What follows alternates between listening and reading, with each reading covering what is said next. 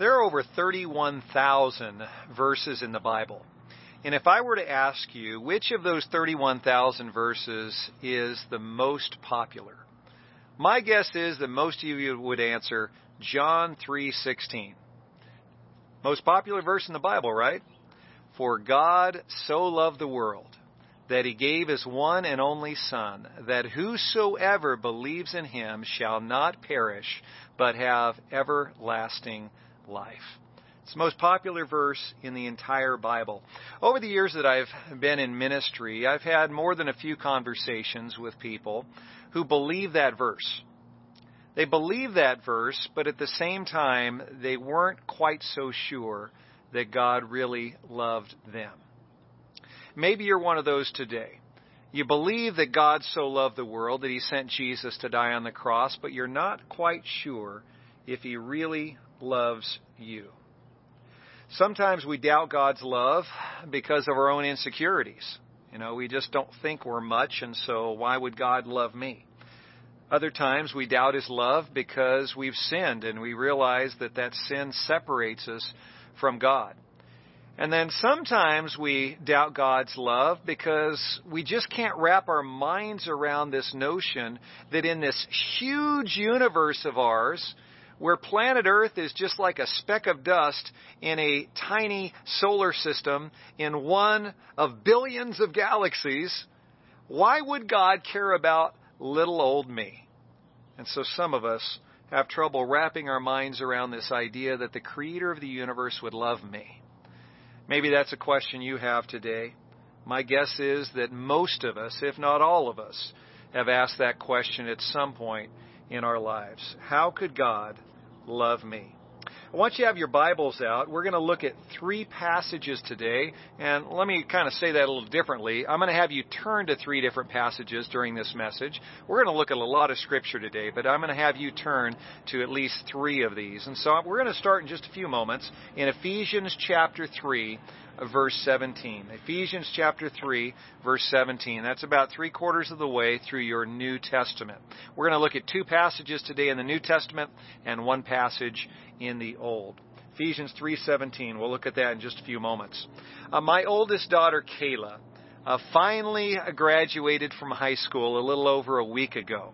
Uh, because of COVID, her graduation ceremony was delayed about a month and a half. And so it was so awesome for my family and me to be able to celebrate her finally being able to don her cap and gown and receive her diploma.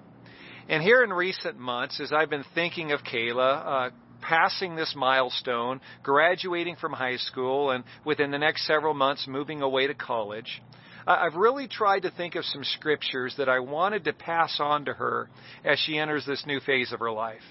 And I want to share one of those passages with you right now. It's from Ephesians chapter 3, verses 17 through 19. This is one of those passages that I wanted to share with Kayla, and I am praying for Kayla as well. Ephesians chapter 3, and I'm going to start part way through verse 17. This is what it says. I pray that you, being rooted and established in love, may have power together with all the saints to grasp how wide and long and high and deep is the love of Christ, and to know this love that surpasses knowledge, that you may be filled to the measure of all the fullness of God. This is one of my prayers for Kayla. I want her to be firmly rooted in God's love. Amen? I want her to somehow grasp how wide and long and high and deep is the love of Christ. But I don't want her to simply grasp God's love. I want her to experience it. I want her to, to know His love personally. And this is one of my prayers for you too. I want you to be able to grasp how wide and long and high and deep is the love of Christ. But I don't want you to simply grasp His love. I want you to know it personally. I want you to experience it. I want you to own that love. If you want to do some uh, fun and um, uplifting Bible study on your own, I encourage you to do a quick Google search and simply uh, put into the Google search engine uh, Bible verses about God's love. And I'm, I'm telling you, you'll get all sorts of verses, Old and New Testaments, that pop up. There are so many verses in both the Old and New Testaments that talk about God's love. Let me just uh, share a few of them with you right now. In Psalm 136, verse 26, it says, Give thanks to God. Give thanks to the God of heaven. His love endures forever. Can I get an amen to that? Psalm 86, verse 15. But you, Lord, are a compassionate and gracious God, slow to anger, abounding in love and faithfulness. Ephesians 2, 4, and 5. But because of his great love for us, God, who is rich in mercy, made us alive with Christ even when we were dead in transgressions. It is by grace you have been saved. Jeremiah 31:3 The Lord appeared to us in the past saying, I have loved you with an everlasting love. I have drawn you with loving kindness. Isaiah 54:10 God says, "Though the mountains be shaken and the hills be removed, yet my unfailing love for you will not be shaken, nor my covenant of peace be removed," says the Lord, who has compassion on you. So taken together, these verses describe God's love as great, as abounding, as unfailing. And his love isn't just great and abounding and unfailing for a little while. His love is everlasting. As it says, his love endures forever. God's love is truly amazing. Amen? Now, there's another truth about God's love revealed in the pages of Scripture that I don't want you to miss. God's love is also unconditional. His love is unconditional. Or to put it a different way, there's no rational explanation for God's love. It doesn't make sense. God's love does not make sense. It's, as some have said, a crazy kind of love. In order to understand today's question, how could God love me? I, I think that we need to look together at a second passage, Deuteronomy chapter 7, verses 7 through 9. So this will be the one Old Testament passage I ask you to turn to during this message. Deuteronomy is the fifth book in your Bible. It goes Genesis, Exodus, Leviticus, Numbers, and then Deuteronomy. Turn to Deuteronomy chapter 7, and we'll start in just a moment in verse 7. Deuteronomy is oftentimes called the second law. Uh, during the Israelites' 40 year journey through the wilderness, they were uh, released from slavery in Egypt. God set them th- free under the leadership of Moses. And for 40 years, they went through the wilderness between Egypt and the promised, line, uh, promised land of Palestine. For 40 years, they went through that desert. And during that time, God gave them uh, His law for the people of Israel. And that law was recorded by Moses in the books of Exodus, Leviticus, and Numbers. But by the time we get to Deuteronomy, it's been 40 years since they left Egypt. And because the people had been so rebellious, God punished the people of Israel.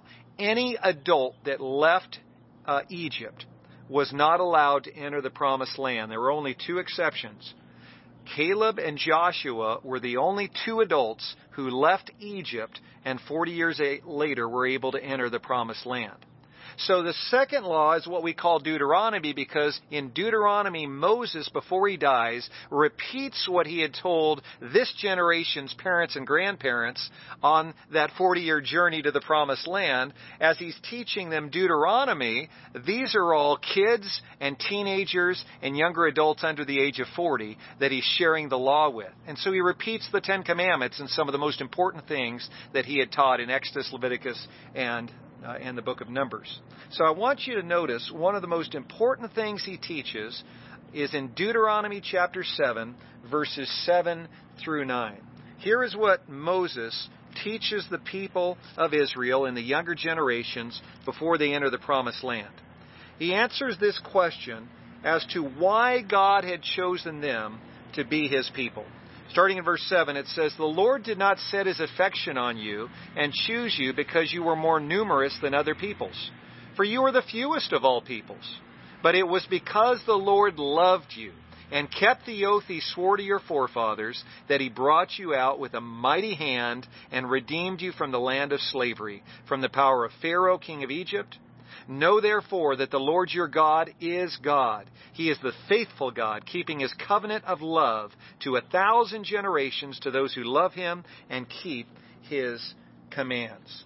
It's a great passage. And so, why did God choose the nation of Israel to be his chosen people? Was it because the nation of Israel was a nice, large, massive nation, an intimidating sized nation? Not at all. When God first chose Israel, it was a nation of two people just Abraham and his wife Sarah. It was a piddly little nation. God didn't choose them uh, and love them because of their size. Well, maybe it was because the nation of Israel had lots of natural resources. Maybe they had uh, uh, gold mines and, and diamond mines. Maybe they had lots of land. Not at all. When God pulled them out of Egypt, uh, they didn't own any land, and they didn't really have any natural resources. Oh, well, maybe it was because the nation of Israel had lots of talent and, and a whole lot of personal charm, right? Lots of personal charm. Their personalities were wonderful. Well, that wasn't it either. They weren't a particularly talented people. Uh, they didn't create new technologies. And the people were more obnoxious than they were charming. And so none of those reasons explain why God loved them. So why did God choose the nation of Israel to be his chosen people? Well, according to Deuteronomy 7 8, there were two reasons. Number one, he chose them because he loved them. And number two, he chose them because he had promised their forefathers that he would bless them. So this morning our focus is going to be on the first of those two reasons. God chose the nation of Israel simply because he loved them. It's a curious thing. It's an unexplainable thing, but it's a reality. God loved Israel unconditionally. In spite of their puny size, he loved them. In spite of their stubbornness and their obnoxious complaining and their grumbling, He loved them. In spite of their poverty, He loved them. God loved them in spite of the fact that the people of Israel most of the time were very unlovable. He loved them anyway. His love was unconditional. As we read in that verse earlier, His love was an everlasting love. To put it simply, God loved the Israels I didn't say that very well. God loved the Israelites in spite of themselves. It's true. God loved the Israelites in spite of themselves. And with that in mind, we can tackle today's question how could God love me? Well, to be honest with you, it's completely illogical for God to love me. And to be honest with you, it's completely illogical. It makes no sense for God to love you either. It doesn't make any sense. It doesn't make sense because, like Israel, uh, you and I aren't big and famous, are we? You and I aren't super popular. I don't know about you, but I know I don't have millions of followers on social media. I know about you, but I'm not considered a very influential person in society. We are not big and famous people by most people's viewpoints, we're not uh, people of great influence in the United States of America. We don't have a lot of natural resources. Most of us don't have much money. Many of us are living paycheck to paycheck. And so God doesn't love us because we're famous. God doesn't love us because we're important. God doesn't love us because everybody thinks we're all that in a pocket of change. God doesn't love us because we've got all these natural resources. And God doesn't love us because of our personal charm. Nope. The real, realistic uh, perspective on this is that, you know what? Just like Israel, sometimes we have crummy attitudes. Sometimes we're stubborn. Uh, sometimes uh, we are not the, the nicest people to get along with and the easiest people to live with. God knows all of those faults that you and I have, yet He loves us anyway. Why is that? Well, God loves you not because of who you are or because of what you've done. God loves you because of who He is. Did you catch that? God doesn't love you because of who you are or because of what you've done. God loves you because of who He is. When we doubt God's love for us, it's inevitably because we're taking our eyes off of Him and placing our eyes on ourselves. We're focusing on our own insecurities and our own shortcomings and our own sins and our own insignificance. But that's the wrong place to focus. God's love for me has never been primarily about me. God's love for me has always been primarily about Him.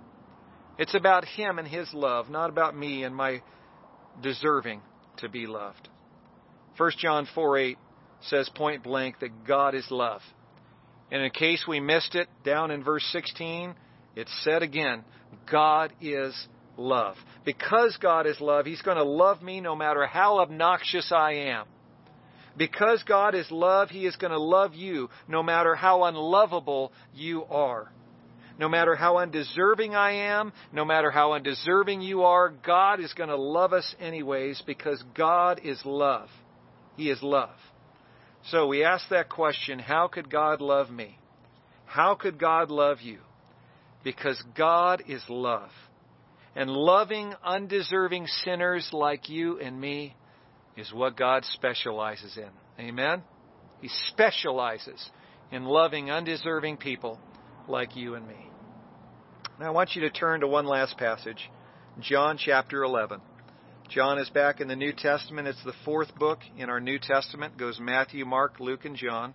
John chapter 11. I want to share with you a few verses from this well-known passage. Uh, John 11 records for us uh, one of Jesus' most famous miracles. The miracle where he raises Lazarus from the dead after Lazarus had been dead and in the tomb for four days. Uh, it's a, a pretty incredible miracle. John 11. Uh, in the first couple verses of John chapter 11, we're given the backstory. Uh, Lazarus uh, was sick, and Lazarus was the brother of Mary and Martha, and it's made clear in those first couple verses that Jesus knew uh, this household of three, Lazarus and Mary and Martha. And so in verse 3 it says this. Follow along with me in your Bibles. It says, So the sisters sent word to Jesus, Lord, the one you love is sick. And so Jesus is not where they are. They're in the town of Bethany. He's evidently a number of miles away. But they send a messenger to Jesus with this message uh, Jesus, uh, the one you love, is sick.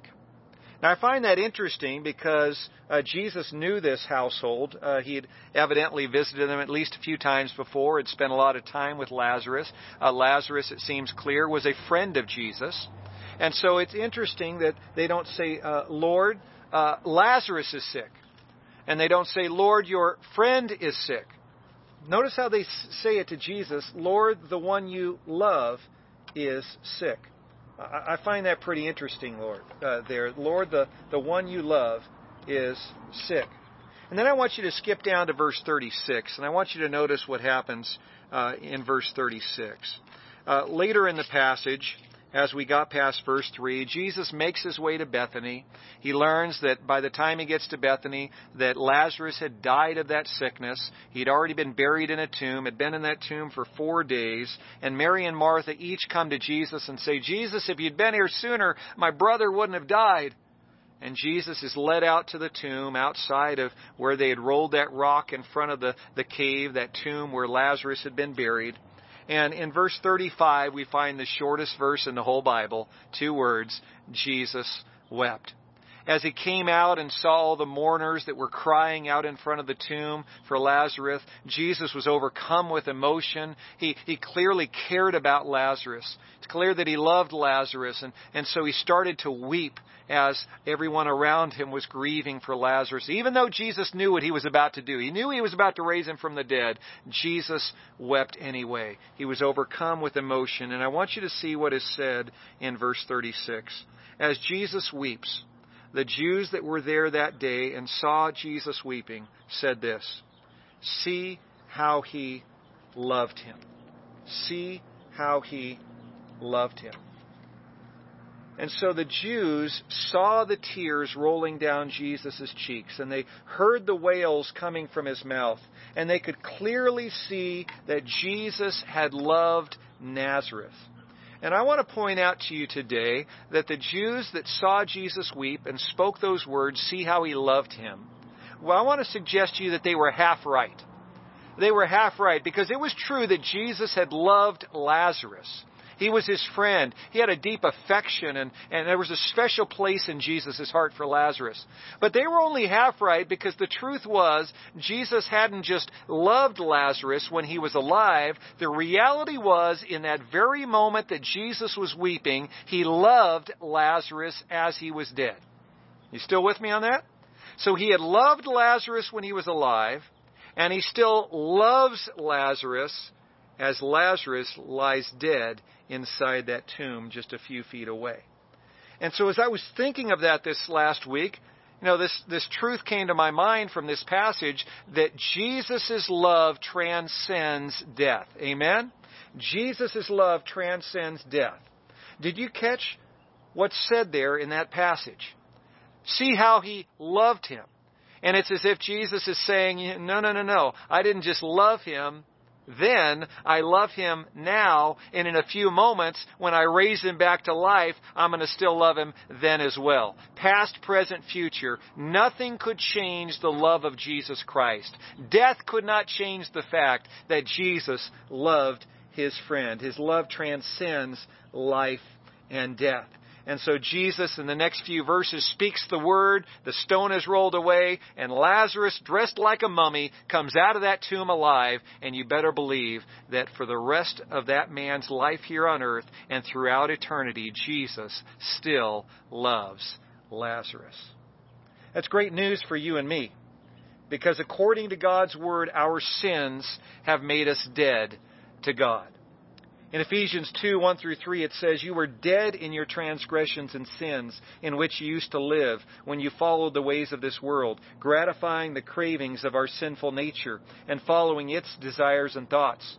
In Colossians 2:13 it says when you were dead in your sins and in the uncircumcision of your sinful nature God made you alive in Christ. He forgave us all our sins. There's, so there's no doubt about it. Our rebellious sins have made us spiritually dead to God.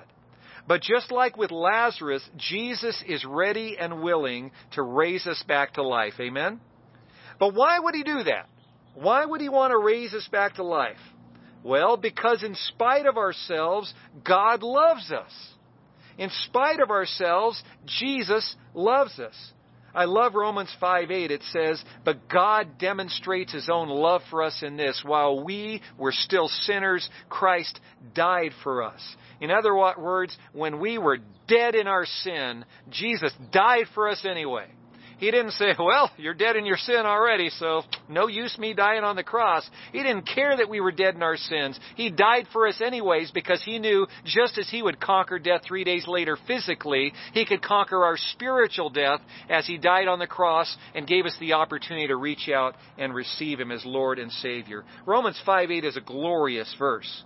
While we were still being selfish jerks, Jesus loved us and died for us anyway. While we were still breaking God's laws and turning our backs on Him and doing whatever we felt like doing, Jesus died for us anyway and loved us anyway. While we were still rebellious and stubborn and complaining and arguing, Jesus loved us and died for us anyway. While we were completely undeserving and unappreciative and unlovable, Jesus loved us and died for us anyway. No wonder the apostle John writes in 1 John 3:1, "See what great love the Father has lavished on us that we should be called children of God." No wonder the apostle Paul writes in Romans 8:35 and 37, "Who shall separate us from the love of Christ. Shall trouble or hardship or persecution or famine or nakedness or danger or sword? No, in all these things we are more than conquerors through him who loved us. And then he goes on to say in Romans 8, 38 and 39, For I am convinced that neither death nor life, neither angels nor demons, neither the present nor the future, nor any powers, neither height nor depth, nor anything else in all creation shall be able to separate us from the love of God that is in Christ Jesus our Lord. Amen? Nothing can separate us from the love of God. Life cannot separate us from God. Death cannot separate us from the love of God. Nothing in this universe can separate us from the almighty, powerful, undeserving love of God. Some of the hymns that Christians sing in church date back hundreds of years, and some of those old hymns are some of the best songs that we ever sing. And one of the oldest hymns that is ever sung in the church today is called simply The Love of God. And the love of God, one of the things I love about that hymn is the final verse of that hymn dates back a thousand years. It was uh, originally written in, I forget if it's Latin or Arabic, but it was written around a thousand years ago. And just about a hundred years ago, that verse was adapted into this melody in this hymn that is sung today, known as the love of God. But I want to share with you that final verse that dates back a thousand years because I think it's one of the most poetic descriptions of God's love that's ever been written. Here's how that verse goes Could we with ink the ocean fill? And were the skies of parchment made? Were every stalk on earth a quill, and every man a scribe by trade? To write the love of God above would drain the ocean dry, nor could the scroll contain the whole, though stretched from sky to sky. And then the chorus that was added about a hundred years ago. O love of God, how rich and pure, how powerful, measureless and strong. It shall forevermore endure the saints and angels' song. God's love is truly rich and pure and measureless and strong. God's love truly does endure forever.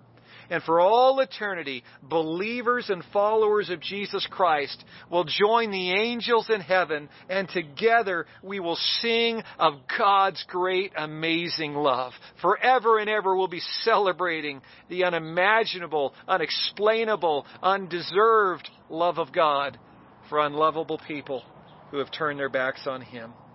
Oh, what a glorious thing it is to know that God's love is so much greater than my unloveliness. One of the greatest theologians of the 20th century was a theologian by the name of Karl Barth. If you look at his picture on the screen there, I look at him. He reminds me of Clarence, the angel from It's a Wonderful Life. Uh, and kind of looks like Clarence, kind of looks like Orville Redenbacher, the po- popcorn guy. But you know, he, he wasn't that great to look at. But Karl Barth was a brilliant theologian. In his later years, he was asked to be a guest lecturer at the University of Chicago uh, Divinity School. And at the end of his closing lecture, the president of the seminary announced that because uh, Dr. Barth was not feeling well, and was very tired, he wouldn't do his customary thing at the end of his lectures, which would be to receive questions from the audience. He was simply not in good health and too tired to do that. So the president of the college said, instead, I will ask him one question on behalf of all of us here. He said, Here's the one question. He said, Dr. Barth, of all of the theological insights you have ever had, which do you consider to be the greatest of them all? Karl Barth was a man that had literally written tens of thousands of pages on theology. Some of the most complicated and, and deep theology that had been written on American soil. And so he had had this vast knowledge about the Word of God and the theological insights about God. And so they boiled it down to that one question What is the greatest theological insight you have ever gleaned from your thousands of hours of study and writing? And Karl Barth lowered his head, closed his eyes, and he thought for a moment. And the students in the audience, they got out their paper and their pencils and they were ready to write down every word that he spoke. And Karl Barth, those that were there said, as his eyes were closed, he was thinking for a moment, and then he had a small smile come to his face. And then he opened his eyes and said, The greatest theological insight I have ever learned is this Jesus loves me. This I know. For the Bible, the Bible tells me so. Would you pray with me?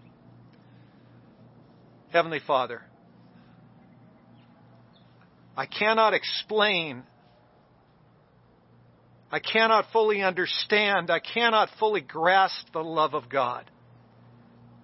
But I want to. I want to. I want to know how wide and long and high and deep is the love of God. But what I have learned over these years is that you love me.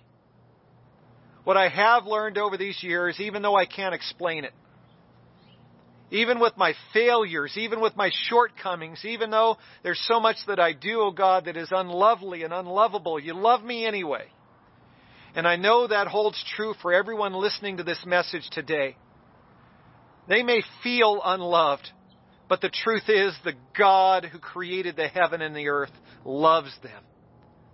They may feel like that they don't deserve your love because of their, their many sins that they've committed, but Lord, you love them anyway. And you came and sent your Son and died for them. Lord Jesus, you died on that cross, demonstrating, giving conclusive proof once and for all that you love us, whether we deserve it or not. Lord Jesus, thank you for the opportunity you give us to study your word, to get to know you better. And I pray this for me. I pray this for my daughter Kayla as she heads off to college. And I pray this for my entire family and for everyone watching. Oh God, help us to grasp how wide and long and high and deep is the love of Christ. And to know this love that surpasses all knowledge. Lord Jesus, I want everyone listening to this broadcast to experience your love. And if there's anyone who has never reached out and received Christ as Savior, I pray that they would do that right now, admitting that they are a sinner, believing that you died on the cross for their sins, and choosing to follow you, Lord Jesus, for the rest of their life. And Lord, I pray for anyone that makes that decision that they would boldly confess that to others, share that with others, and do what you commanded us to do, Lord, to be baptized, letting the world know I am following Jesus Christ from this point forward. Lord, anyone who is discouraged or depressed today, I pray for them as well, that you would lift them up in Jesus' name. Wrap your loving arms around them. And don't let the voices of the world or the voices of the enemy, Satan, convince them otherwise. The truth is, you love them so much that you died for them. Lord, help us to take hold of your love today. In Jesus' name, amen.